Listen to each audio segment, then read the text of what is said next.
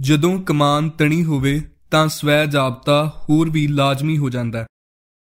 ਪੰਜਾਬ ਵਿੱਚ ਪਿਛਲੇ ਮਹੀਨੇ ਦੌਰਾਨ ਇੱਕ ਤੋਂ ਬਾਅਦ ਇੱਕ ਵਾਪਰੀਆਂ ਘਟਨਾਵਾਂ ਨੇ ਸੂਬੇ ਅੰਦਰਲੇ ਸੁਹਿਰਦ ਹਿੱਸਿਆਂ ਅਤੇ ਦੁਨੀਆ ਭਰ ਵਿੱਚ ਰਹਿੰਦੇ ਸਿੱਖਾਂ ਦੀਆਂ ਪੰਜਾਬ ਤੇ ਸਿੱਖਾਂ ਪ੍ਰਤੀ ਫਿਕਰਾਂ ਵਧਾ ਦਿੱਤੀਆਂ ਹਨ। ਇਸ ਦੌਰਾਨ ਇਹਨਾਂ ਘਟਨਾਵਾਂ ਬਾਰੇ ਬਹੁਪੰਤੀ ਚਰਚਾ ਹੋ ਰਹੀ ਹੈ। 18 ਦਸੰਬਰ ਅੰਮ੍ਰਿਤਸਰ ਵਿਖੇ ਬੇਅਦਬੀ 19 ਦਸੰਬਰ ਕਪੂਰਥਲਾ ਵਿਖੇ ਵਾਪਰੀ ਘਟਨਾ ਅਤੇ 23 ਦਸੰਬਰ ਨੂੰ ਲੁਧਿਆਣੇ ਕਚਹਿਰੀਆਂ ਵਿੱਚ ਧਮਾਕਾ ਦੇ ਵੇਰਵਿਆਂ ਵਿੱਚ ਜਾਏ ਬਿਨਾ ਆਪਣੀ ਗੱਲ ਅੱਗੇ ਤੋਰਨ ਲਈ ਇੰਨਾ ਕਹਿ ਦੇਣਾ ਹੀ ਕਾਫੀ ਹੈ ਕਿ ਇਹਨਾਂ ਘਟਨਾਵਾਂ ਦੀ ਰਫ਼ਤਾਰ ਇੰਨੀ ਤੇਜ਼ ਰਹੀ ਕਿ ਹਰ ਅਗਲੀ ਘਟਨਾ ਨੇ ਪਿਛਲੀ ਬਾਰੇ ਚਰਚਾ ਨੂੰ ਪਿੱਛੇ ਪਾ ਦਿੱਤਾ। ਅੰਮ੍ਰਿਤਸਰ ਸਾਹਿਬ ਵਾਲੀ ਘਟਨਾ ਵਾਪਰਦੀ ਹੈ ਤਾਂ ਇਸ ਪ੍ਰਤੀ ਦਿੱਲੀ ਦਰਬਾਰ ਦਾ ਖਬਰਖਾਨਾ ਸਿੱਖਾਂ ਵਿਰੁੱਧ ਬਿਰਤਾਂਤ ਘੜਨਾ ਸ਼ੁਰੂ ਕਰ ਦਿੰਦਾ ਹੈ। ਇਹ ਘਟਨਾ ਇੰਨੀ ਸਾਫ਼ ਤੇ ਉਕਸਾਊ ਸੀ ਕਿ ਗੈਰ ਸਿੱਖ ਪੱਤਰਕਾਰ ਹਿੱਸਿਆਂ ਵੱਲੋਂ ਵੀ ਦਿੱਲੀ ਦਰਬਾਰੀ ਖਬਰਖਾਨੇ ਦੇ ਬਿਰਤਾਂਤ ਨੂੰ ਚੁਣੌਤੀ ਦਿੱਤੀ ਜਾਂਦੀ ਹੈ। ਪਰ ਇਸ ਤੋਂ ਕਰੀਬ 12 ਘੰਟੇ ਬਾਅਦ ਹੀ ਸਭਨਾ ਦਾ ਧਿਆਨ ਕਪੂਰਥਲੇ ਵਾਲੀ ਘਟਨਾ ਵੱਲ ਲੱਗ ਜਾਂਦਾ ਹੈ। ਚਰਚਾ ਗ੍ਰੰਥੀ ਅਮਰਜੀਤ ਸਿੰਘ ਦੀ ਇੱਕ ਬੋਲ ਦੀ ਮੂਰਤ ਨਾਲ ਸ਼ੁਰੂ ਹੁੰਦੀ ਹੈ, ਜਿਸ ਤੋਂ ਪਤਾ ਲੱਗਦਾ ਹੈ ਕਿ ਉਸ ਵੇਲੇ ਤੱਕ ਕੁਝ ਕੁ ਲੋਕ ਹੀ ਮੌਕੇ ਉੱਤੇ ਹਾਜ਼ਰ ਸਨ।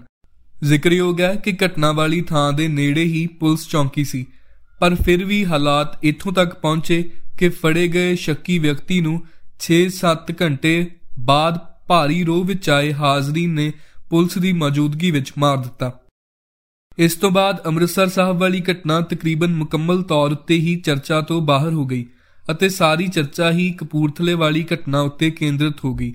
ਸਿੱਖਾਂ ਦੇ ਹੱਕ ਵਿੱਚ ਆਏ ਚੋਣਵੇਂ ਗੈਰ ਸਿੱਖ ਪੱਤਰਕਾਰਾਂ ਲਈ ਵੀ ਸਥਿਤੀ ਕਸੂਤੀ ਬਣ ਗਈ। ਦਿੱਲੀ ਦਰਬਾਰੀ ਖਬਰਖਾਨੇ ਨੇ ਸਿੱਖ ਵਿਰੋਧੀ ਬਰਤਾਨ ਸਿਰਜਣ ਦੀ ਖੁੱਲੀ ਖੇਡ ਖੇਡੀ।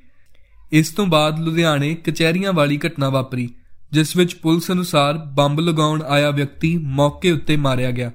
ਜਿਸ ਬਾਰੇ ਅਗਲੇ ਦਿਨਾਂ ਦੌਰਾਨ ਇਹ ਜਾਣਕਾਰੀ ਸਾਹਮਣੇ ਆਈ ਕਿ ਉਹ ਨਸ਼ਾ ਤਸਕਰੀ ਦੇ ਮਾਮਲੇ ਵਿੱਚ ਬਰਖਾਸਤ ਕੀਤਾ ਪੰਜਾਬ ਪੁਲਿਸ ਦਾ ਹੀ ਮੁਲਾਜ਼ਮ ਸੀ। ਧਮਾਕੇ ਵਾਲੇ ਦਿਨ ਤੋਂ ਚਰਚਾ ਇਸ ਲੁਧਿਆਣੇ ਵਾਲੀ ਘਟਨਾ ਉੱਤੇ ਕੇਂਦਰਿਤ ਹੋ ਗਈ। ਇਸੇ ਦੌਰਾਨ ਪੁਲਿਸ ਨੇ ਕਪੂਰਥਲਾ ਘਟਨਾ ਲਈ ਅਮਰਜੀਤ ਸਿੰਘ ਨੂੰ ਇਹ ਕਹਿੰਦਿਆਂ ਗ੍ਰਿਫਤਾਰ ਕਰ ਲਿਆ ਕਿ ਉਸ ਨੇ ਇੱਕ ਚੋਰੀ ਦੀ ਘਟਨਾ ਨੂੰ ਬੇਅਦਬੀ ਦੀ ਘਟਨਾ ਦੀ ਰੰਗਤ ਦੇ ਕੇ ਗੱਲ ਫੈਲਾਈ, ਜਿਸ ਨਾਲ ਕਾਬੂ ਕੀਤੇ ਵਿਅਕਤੀ ਨੂੰ ਲੋਕਾਂ ਨੇ ਮਾਰ ਦਿੱਤਾ।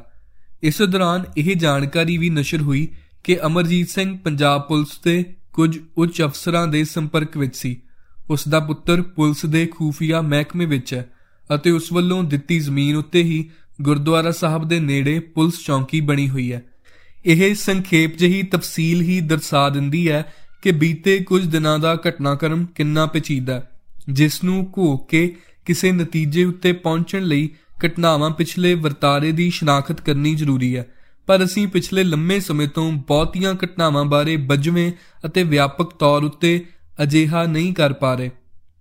ਇਸ ਦੇ ਕਾਰਨਾਂ ਦੀ ਘੋਖ ਕਰਨੀ ਜ਼ਰੂਰੀ ਹੈ, ਜਿਸ ਲਈ ਸਾਨੂੰ ਸ਼ੁਰੂਆਤ ਦੇ ਤੌਰ ਤੇ ਆਪਣੇ ਵਿਹਾਰ ਦੀ ਘੋਖ ਕਰਨੀ ਚਾਹੀਦੀ ਹੈ। ਪਿਛਲੇ ਦਿਨਾਂ ਦੀਆਂ ਘਟਨਾਵਾਂ ਬਾਰੇ ਹੋਈ ਬਹੁਤੀ ਚਰਚਾ ਨੇ ਮੁੜ ਦਰਸਾਇਆ ਕਿ ਇੱਕ ਤਾਂ ਸਾਡੀ ਬਹੁਤਾਤ ਚਰਚਾ ਘਟਨਾਵਾਂ ਬਾਰੇ ਹੀ ਕੇਂਦਰਿਤ ਰਹਿੰਦੀ ਹੈ। ਅਸੀਂ ਘਟਨਾਵਾਂ ਨੂੰ ਵਿਆਪਕ ਦ੍ਰਿਸ਼ਟੀ ਤੋਂ ਵੇਖ ਕੇ ਘਟਨਾਕ੍ਰਮਾਂ ਦੇ ਨਕਸ਼ ਨੂੰ ਪਛਾਣਨ ਦੀ ਕੋਸ਼ਿਸ਼ ਨਹੀਂ ਕਰਦੇ।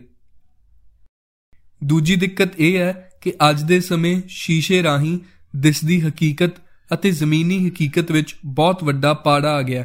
ਸ਼ੀਸ਼ੇ ਰਾਹੀਂ ਸਾਹਮਣੇ ਆ ਰਹੀ ਜਾਣਕਾਰੀ ਵੀ ਅਕਸਰ ਬਹੁਤੀ ਪੁਖਤਾ ਨਹੀਂ ਹੁੰਦੀ ਤੇ ਬਹੁਤੀ ਵਾਰ ਉਸ ਵਿੱਚ ਭਾਰੀ ਖੱਪੇ ਅਤੇ ਢੇਰ ਸਾਰੀ ਗੁੰਜਾਇਸ਼ ਹੁੰਦੀ ਹੈ। ਜਿਹਾ ਕਿ ਕਪੂਰਥਲੇ ਵਾਲੀ ਘਟਨਾ ਦੇ ਮਾਮਲੇ ਵਿੱਚ ਹੁਣ ਸਾਹਮਣੇ ਆਈ ਹੈ। ਤੀਜੀ ਗੱਲ ਕਿ ਅਸੀਂ ਪ੍ਰਤੀਕਿਰਿਆ ਕਰਨ ਲਈ ਅਜਿਹੀ ਕਾਲ ਵਿੱਚ ਹੁੰਦੇ ਹਾਂ ਕਿ ਜਿਵੇਂ ਕਿ ਜੇਕਰ ਫੌਰੀ ਪ੍ਰਤੀਕਿਰਿਆ ਨਾ ਦਿੱਤੀ, ਤਾਂ ਜਿਵੇਂ ਜਨਮ ਹੀ ਵਿਫਲਾ ਹੋ ਜਾਣਾ। ਬਹੁਤੀ ਵਾਰ ਸ਼ੀਸ਼ੇ ਰਾਹੀਂ ਆ ਰਹੀ ਜਾਣਕਾਰੀ ਦੀ ਮੌਕੇ ਉੱਤੇ ਸਿੱਧੀ ਤਸਦੀਕ ਕਰਨ ਦੀ ਲੋੜ ਵੀ ਨਹੀਂ ਸਮਝੀ ਜਾਂਦੀ। ਸ਼ੀਸ਼ੇ ਰਾਹੀਂ ਜਾਣਕਾਰੀ ਤਟਫਟ ਅਤੇ ਬਿਨਾਂ ਤਰਦਦ ਦੇ ਪਹੁੰਚ ਜਾਂਦੀ ਹੈ। ਜਦ ਕਿ ਜ਼ਮੀਨੀ ਹਕੀਕਤ ਤੱਕ ਪਹੁੰਚਣ ਲਈ ਉਦਮ ਅਤੇ ਸਮਾਂ ਦੋਵੇਂ ਲੱਗਦੇ ਹਨ। ਇਸ ਵਿੱਚ ਕਈ ਤਰ੍ਹਾਂ ਦੀਆਂ ਅੜਚਣਾਂ ਅਤੇ ਚੁਣੌਤੀਆਂ ਦਾ ਵੀ ਸਾਹਮਣਾ ਕਰਨਾ ਪੈਂਦਾ।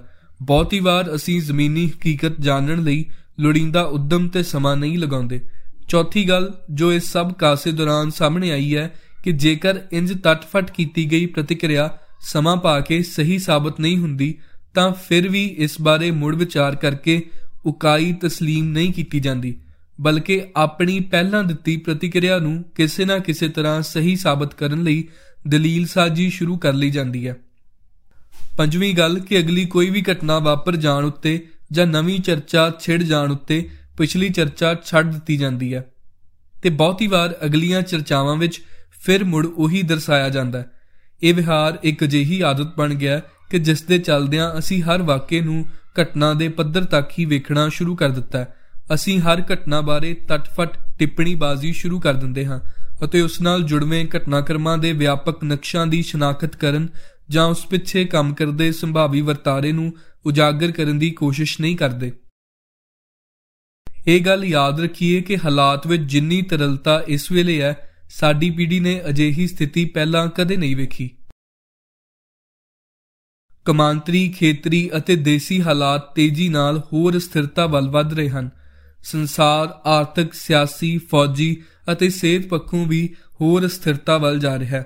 ਪੰਜਾਬ ਅਤੇ ਇੰਡੀਆ ਵਿੱਚ ਹਾਲਾਤ ਕਿਸੇ ਤਰ੍ਹਾਂ ਵੀ ਵੱਖਰੇ ਨਹੀਂ ਹਨ, ਬਲਕਿ ਆਪਣੀ ਭੂ ਰਣਨੀਤਿਕ ਸਥਿਤੀ ਅਤੇ ਇੰਡੀਆ ਵਿਚਲੀ ਹਕੂਮਤ ਦੀ ਤਲਖ ਤਸਵੀਰ ਕਰਕੇ ਪੰਜਾਬ ਦੀ ਸਥਿਤੀ ਵਧੇਰੇ ਗੰਭੀਰ ਹੈ।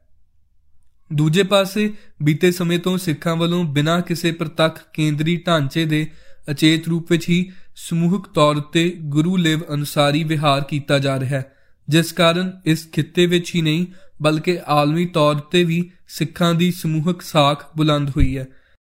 ਕਿਰਸਾਨੀ ਸੰਘਰਸ਼ ਦੀ ਜਿੱਤ ਨੇ ਇਸ ਖਿੱਤੇ ਦੇ ਨਿਮਾਣੇ, ਨਿਤਾਣੇ ਅਤੇ ਸੰਘਰਸ਼ੀਲ ਹਿੱਸਿਆਂ ਵਿੱਚ ਸਿੱਖਾਂ ਦਾ ਸਤਕਾਰ ਵਧਾਇਆ ਅਤੇ ਸਥਿਤੀ ਮਜ਼ਬੂਤ ਕੀਤੀ ਹੈ। ਇਸ ਪੱਖੋਂ ਸਿੱਖ 1970ਵਿਆਂ ਦੇ ਅੱਧ ਵਿੱਚ ਲਗਾਏ ਗਏ ਹੰਗਾਮੀ ਸ਼ਾਸਨ ਤੋਂ ਬਾਅਦ ਵਾਲੀ ਸਥਿਤੀ ਵਿੱਚ ਪਹੁੰਚ ਗਏ ਹਨ। ਜਦੋਂ ਸਿੱਖ ਨੇ ਉਸ ਸ਼ਾਸਨ ਦਾ ਸਫਲ ਵਿਰੋਧ ਕਰਕੇ ਆਪਣੀ ਰਾਜਸੀ ਸਮਰੱਥਾ ਦਾ ਪ੍ਰਗਟਾਵਾ ਕੀਤਾ ਸੀ ਇਤਿਹਾਸ ਦੱਸਦਾ ਹੈ ਕਿ 1977 ਤੋਂ ਬਾਅਦ ਦਿੱਲੀ ਦਰਬਾਰ ਨੇ ਮਿੱਥ ਕੇ ਸਿੱਖਾਂ ਨੂੰ ਟਕਰਾਅ ਵਿੱਚ ਉਲਝਾ ਕੇ ਨਿਸ਼ਾਨੇ ਉੱਤੇ ਲਿਆਉਣ ਦਾ ਅਮਲ ਸ਼ੁਰੂ ਕੀਤਾ ਸੀ। ਇਸ ਅਮਲ ਤਹਿਤ ਦਿੱਲੀ ਨੇ ਸਿੱਖਾਂ ਨੂੰ ਮਿੱਥ ਕੇ ਬਦਨਾਮ ਕਰਨਾ ਸ਼ੁਰੂ ਕੀਤਾ ਸੀ ਅਤੇ ਸਰੀਰਕ ਘਾਣ ਤੋਂ ਪਹਿਲਾਂ ਉਹਨਾਂ ਨੂੰ ਨਖੇੜ ਕੇ ਸਿੱਧੇ ਨਿਸ਼ਾਨੇ ਉੱਤੇ ਲੈ ਆਂਦਾ। Call a dog mad and then kill it ਦੀ ਇਹ ਰਣਨੀਤੀ ਦਿੱਲੀ ਦਰਬਾਰ ਮੁੜ ਦੁਹਰਾਉਣ ਦੀਆਂ ਕੋਸ਼ਿਸ਼ਾਂ ਕਰ ਰਿਹਾ ਹੈ। ਹਰ ਘਟਨਾ ਤੋਂ ਬਾਅਦ ਦਿੱਲੀ ਦਰਬਾਰ ਤੇ ਦਿੱਲੀ ਦਰਬਾਰ ਦੇ ਦਰਬਾਰੀ ਖਬਰਖਾਨੇ ਦਾ ਵਿਹਾਰ ਵੇਖ ਕੇ ਹੀ ਇਹ ਗੱਲ ਸਾਫ਼ ਹੋ ਜਾਣੀ ਚਾਹੀਦੀ ਹੈ। ਪਰ ਯਾਦ ਰਹੇ ਕਿ ਨਾ ਤਾਂ ਦਿੱਲੀ ਦਰਬਾਰ ਇੱਕਸਾਰ ਇੱਕੋ ਜੁੱਟ ਹੈ ਤੇ ਨਾ ਹੀ ਇਹ ਵਾਹਦ ਧਿਰ ਹੈ। ਮੌਜੂਦਾ ਹਾਲਾਤ ਦਿੱਲੀ ਦਰਬਾਰ ਦੀ ਸੱਤਾ ਉੱਤੇ ਕਾਬਜ਼ ਵਿਪਰਵਾਦੀ ਆਰਐਸਐਸ ਭਾਜਪਾ ਦੀ ਪੰਜਾਬ ਅਤੇ ਸਿੱਖਾਂ ਵਿੱਚ ਰੁਚੀ ਹੈ।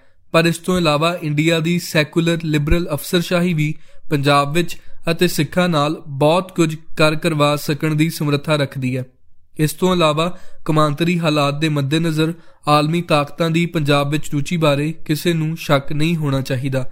ਅਜਿਹੇ ਵਿੱਚ ਹਰ ਘਟਨਾ, ਚਾਹੇ ਬਿਲਕੁਲ ਹੀ ਬੇਲਾਗ ਅੰਸਰਾ ਵੱਲੋਂ ਹੀ ਕਿਉਂ ਨਾ ਕੀਤੀ ਗਈ ਹੋਵੇ, ਬਾਰੇ ਵੀ ਵਧੇਰੇ ਸੁਚੇਤ ਰਹਿਣ ਦੀ ਲੋੜ ਹੈ।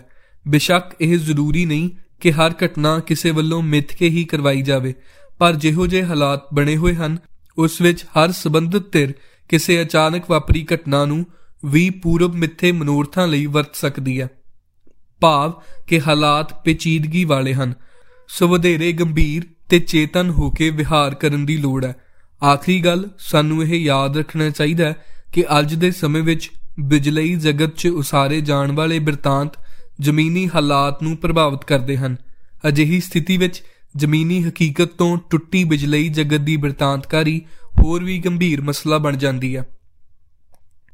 ਅਸਥਿਰਤਾ ਵਿੱਚ ਹਾਲਾਤ ਤਣੀ ਹੋਈ ਕਮਾਨ ਜਿਹੇ ਹੁੰਦੇ ਹਨ, ਜਿੱਥੇ ਧਿਆਨ ਜਾਂ ਪੋਟੇ ਦੀ ਜ਼ਰਾ ਜਿੰਨੀ ਹਰਕਤ ਵੀ, ਜਿੱਥੇ ਧਿਆਨ ਜਾਂ ਪੋਟੇ ਦੀ ਜ਼ਰਾ ਜਿੰਨੀ ਹਰਕਤ ਵੀ ਤੀਰ ਨੂੰ ਕਮਾਨੋਂ ਕੱਢ ਦਿੰਦੀ ਹੈ, ਜਿਸ ਉੱਤੇ ਮੁੜ ਕਿਸੇ ਦਾ ਅਖਤਿਆਰ ਨਹੀਂ ਰਹਿੰਦਾ।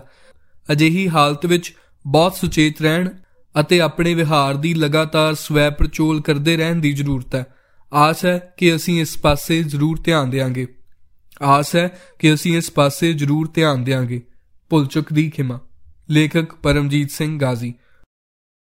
ਅਜਿਹੇ ਹੋਰ ਬੋਲਦੇ ਲੇਖ ਸੁਣਨ ਲਈ sikhpak.com ਨਾਲ ਜੁੜੇ ਰਹੋ ਅਤੇ ਸਿੱਖ ਸਿਆਸਤ ਦੀ ਐਪ ਜ਼ਰੂਰ ਭਰ ਲਓ। Sikh Siyasat app Google Play Store ਅਤੇ Apple App Store ਤੋਂ ਮੁਫਤ ਹਾਸਲ ਕੀਤੀ ਜਾ ਸਕਦੀ ਹੈ। ਇਸ ਐਪ ਰਾਹੀਂ ਤੁਸੀਂ ਸਿੱਖ ਇਤਿਹਾਸ, ਗੁਰਮਤ ਅਤੇ ਰਾਜਨੀਤੀ ਨਾਲ ਸੰਬੰਧਿਤ ਬੋਲਦੀਆਂ ਕਿਤਾਬਾਂ ਵੀ ਸੁਣ ਸਕਦੇ ਹੋ। ਕਿਤਾਬਾਂ ਸੁਣਨ ਲਈ ਸਿੱਖ ਸਿਆਸਤ ਐਪ ਰਾਹੀਂ ਸਾਲਾਨਾ ਭੇਟਾ ਤਾਰ ਕੇ ਖਾਸ ਸੇਵਾਵਾਂ ਜ਼ਰੂਰ ਸ਼ੁਰੂ ਕਰਵਾਓ, ਤਾਂ ਕਿ ਅਸੀਂ ਹੋਰਨਾਂ ਕਿਤਾਬਾਂ ਨੂੰ ਬੋਲਣ ਲਾ ਸਕੀਏ।